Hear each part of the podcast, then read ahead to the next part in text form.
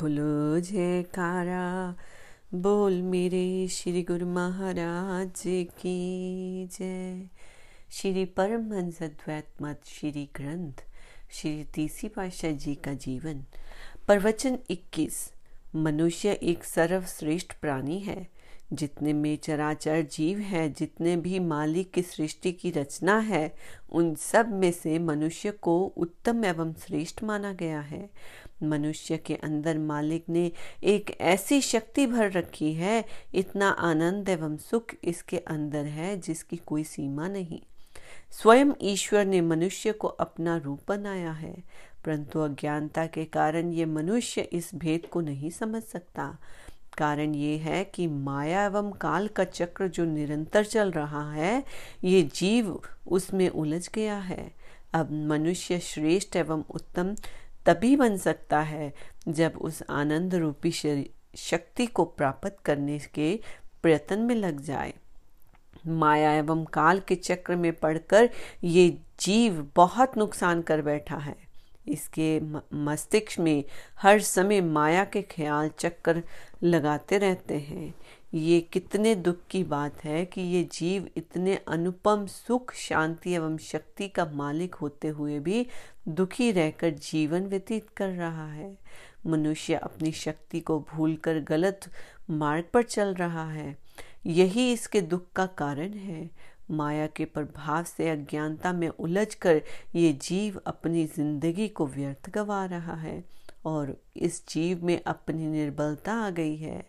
वह अपने आप को माया के बंधनों से विमुक्त नहीं कर सकता। माया में उलझकर अपने वास्तविक स्वरूप को भूल गया है। इस माया में उलझी हुई रूहों को छुड़वाने के लिए ही संत महापुरुषों का विश्व में अवतरण होता है।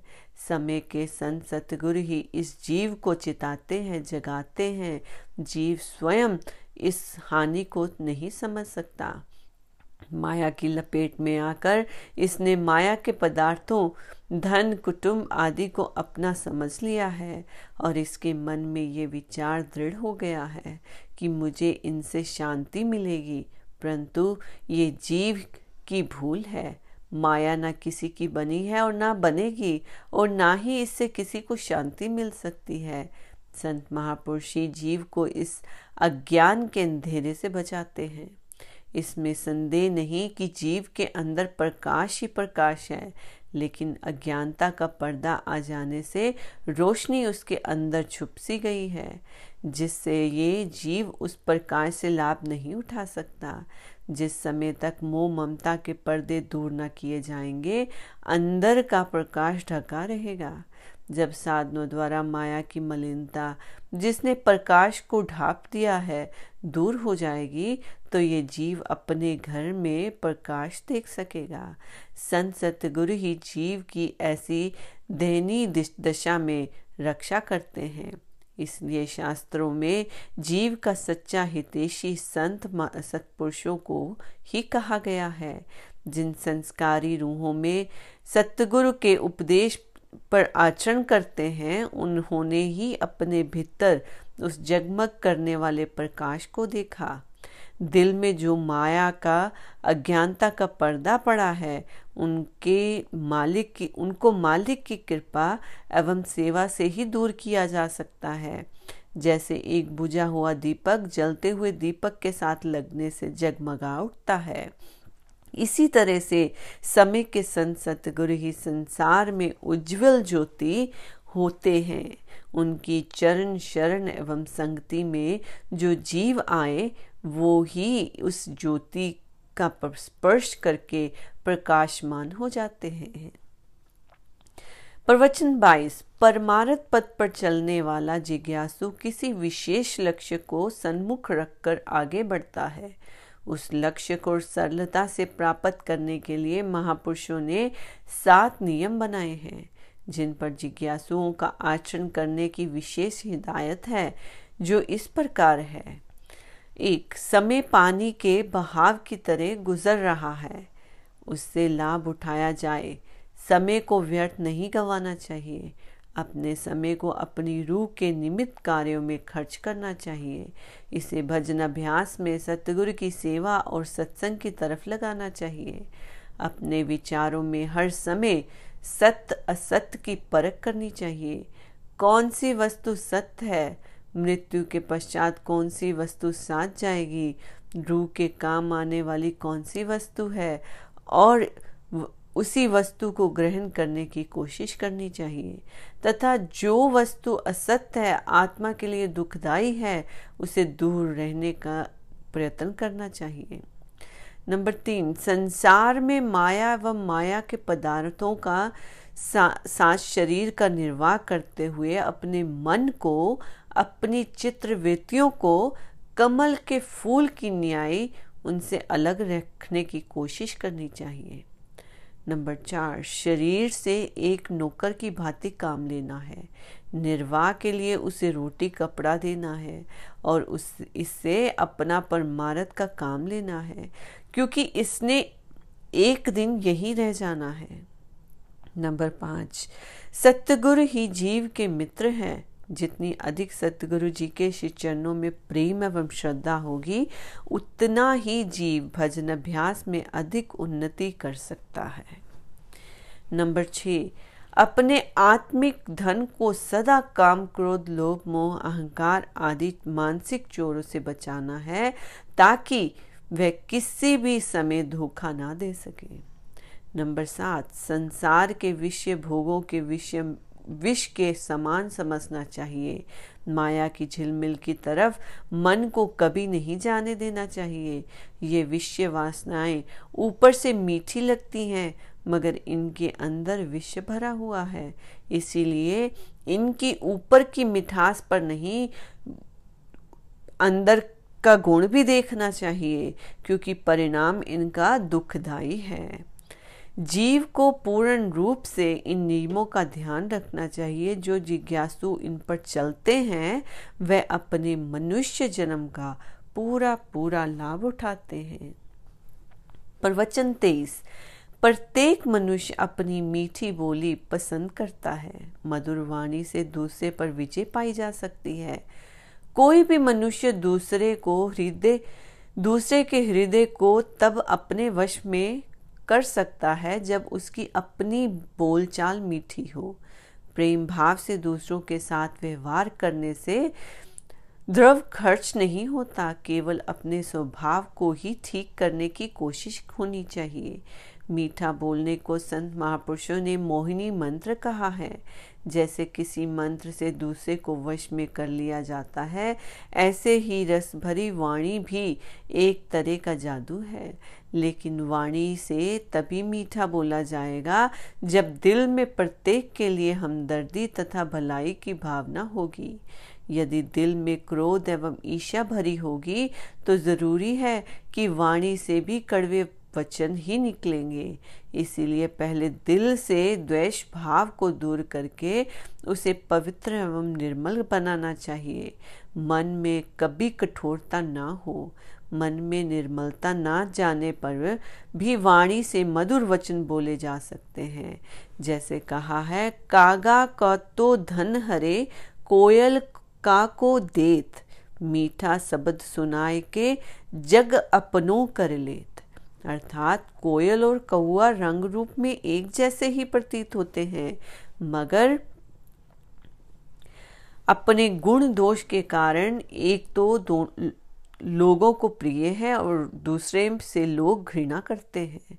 कौआ तो काई काई करने पर धिक्कारा जाता है, कोई उसे पास भी नहीं फटकने देता। इसके विपरीत कोयल की मीठी वाणी सबके मन को आकर्षित करती है।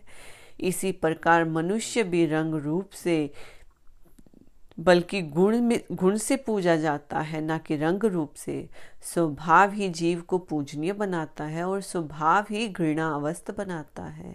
मनुष्य की वाणी पर नियंत्रण होना चाहिए। जिसके मन में क्रोध हो, प्रचंड हो, इससे एक तो क्रोध करने वाले मनुष्य का अपना दिल ही आग के बिना जलता है, दूसरा जिस पर क्रोध किया जाए उसके दिल को दुख देना कितना भारी पाप है। शास्त्रों ने क्रोध को चंडाल कहा है, इसलिए परमार्थ पद पर चलने वाले प्रत्येक सेवक को का कर्तव्य है कि सबके प्रति अपने दिल में क्षमा प्रेम की भावना रखें, सबके साथ नरमता का व्यवहार करें। दीनता और दया को सत्पुरुषों ने एक अमूल्य रतन कहा है। संत तुलसीदास साहब जी कहते हैं, तुलसी या संसार में 5 रतन है सार, साध संग सतगुरु शरण, दया दीन उपकार। दया और दीनता के अनमोल रतन जिस सेवक ने प्राप्त कर लिए वह धनवान है। इसलिए मन में शीतलता एवं वाणी में मधुरता होनी चाहिए, सबके प्रति शुद्ध भावना होनी चाहिए। प्रवचन 24। आहार, व्यवहार और विचार, इनका आपस में चोली दामन का संबंध है। विचारों का आहार तथा व्यवहार के साथ घनिष्ठ संबंध है। सबसे पहले जिज्ञासु को अपने आहार पर विशेष ध्यान रखना चाहिए। सात्विक भोजन के स्वास्थ्य बनता है और बुद्धि भी सात्विक बनती है। सात्विक बुद्धि से ही शुद्ध व्यवहार किया जा सकता है। तामसी एवं राजसी भोजन का संबंध केवल जीवा के साथ है। खट्टे मीठे, चरपरे एवं स्वादिष्ट भोजन के सेवन करने से तमोगुणी एवं रजोगुणी प्रकृति बनती है। तमोगुणी भोजन से मन में विकारों की अधिकता होती है। भूख से अधिक खाने पर स्वास्थ्य बिगड़ जाता है, जीवा रस में लीन रहने लगे। मनुष्य की वृत्ति भजन अभ्यास में नहीं लगती, इसीलिए सात्विक भोजन करना ही उचित है। हल्का और ताज़ा भोजन सेवन करना चाहिए जो स्वास्थ्य के लिए अच्छा है और चटपटा ना हो। सात्विक भोजन करना ही उचित है। सात्विक भोजन का सेवन करना जिज्ञासु के लिए अति आवश्यक है। व्यवहार कहते हैं शारीरिक तौर से बोलने, उठने बैठने, लेन देन आदि को। व्यवहार के शुद्ध होने पर विचार भी शुद्ध होते हैं। जिसका व्यवहार गलत है उसके विचार भी मलिन होंगे। संत महापुरुष फरमाते हैं कि जिसका व्यवहार गलत है उसका परमार्थ भी ठीक नहीं हो सकता। परमार्थ पर ठीक तरह से चलने के लिए जरूरी है कि अपने व्यवहार को ठीक किया जाए। सत्य बोलना, सभ्यता से बोलना, स्वार्थिक ना होना, चोरी एवं झूठ से बचना, किसी की निंदा ना करना, ये सदाचरण के चिन्ह हैं। जब व्यवहार ठीक होगा तो कुदरती तौर पर विचार भी शुद्ध और पवित्र होंगे। इसीलिए अपने व्यवहार को सदा ठीक रखने के लिए कोशिश करनी चाहिए। नंबर 3, विचारों का उत्तम होना मनुष्य के लिए बहुत ज़रूरी है। मनुष्य की कीमत विचारों से ही होती है। अच्छे एवं उत्तम विचार सब पसंद करते हैं, लेकिन विचार उत्तम तब होंगे जब आहार और व्यवहार संयम पूर्वक होगा। जिसका आहार व्यवहार ठीक है उसके विचार भी श्रेष्ठ होंगे, शुद्ध होंगे। शुभ विचारों से ही अच्छे कर्म करने की भावना दिल में पैदा होती है और इन निष्काम कर्मों से ही भजन अभ्यास और परमार्थ के पद पर सफलता प्राप्त की जा सकती है। इन शुभ कर्मों से ही संस्कार बनते हैं और शुभ कर्मों से ही मन की हालत बदलती है। संचित कर्म एवं प्रारब्ध का भी वर्तमान कर्मों से संबंध है। मरने के बाद भी निष्काम कर्मों के अनुसार ही जीव को मालिक के चरणों में निवास मिल सकता है। इसीलिए जरूरी है कि श्रेष्ठ कर्म करने के लिए अपने आहार, व्यवहार और विचारों को शुद्ध रखना चाहिए। बोलो जयकारा, बोल मेरे श्री गुरु महाराज की जय।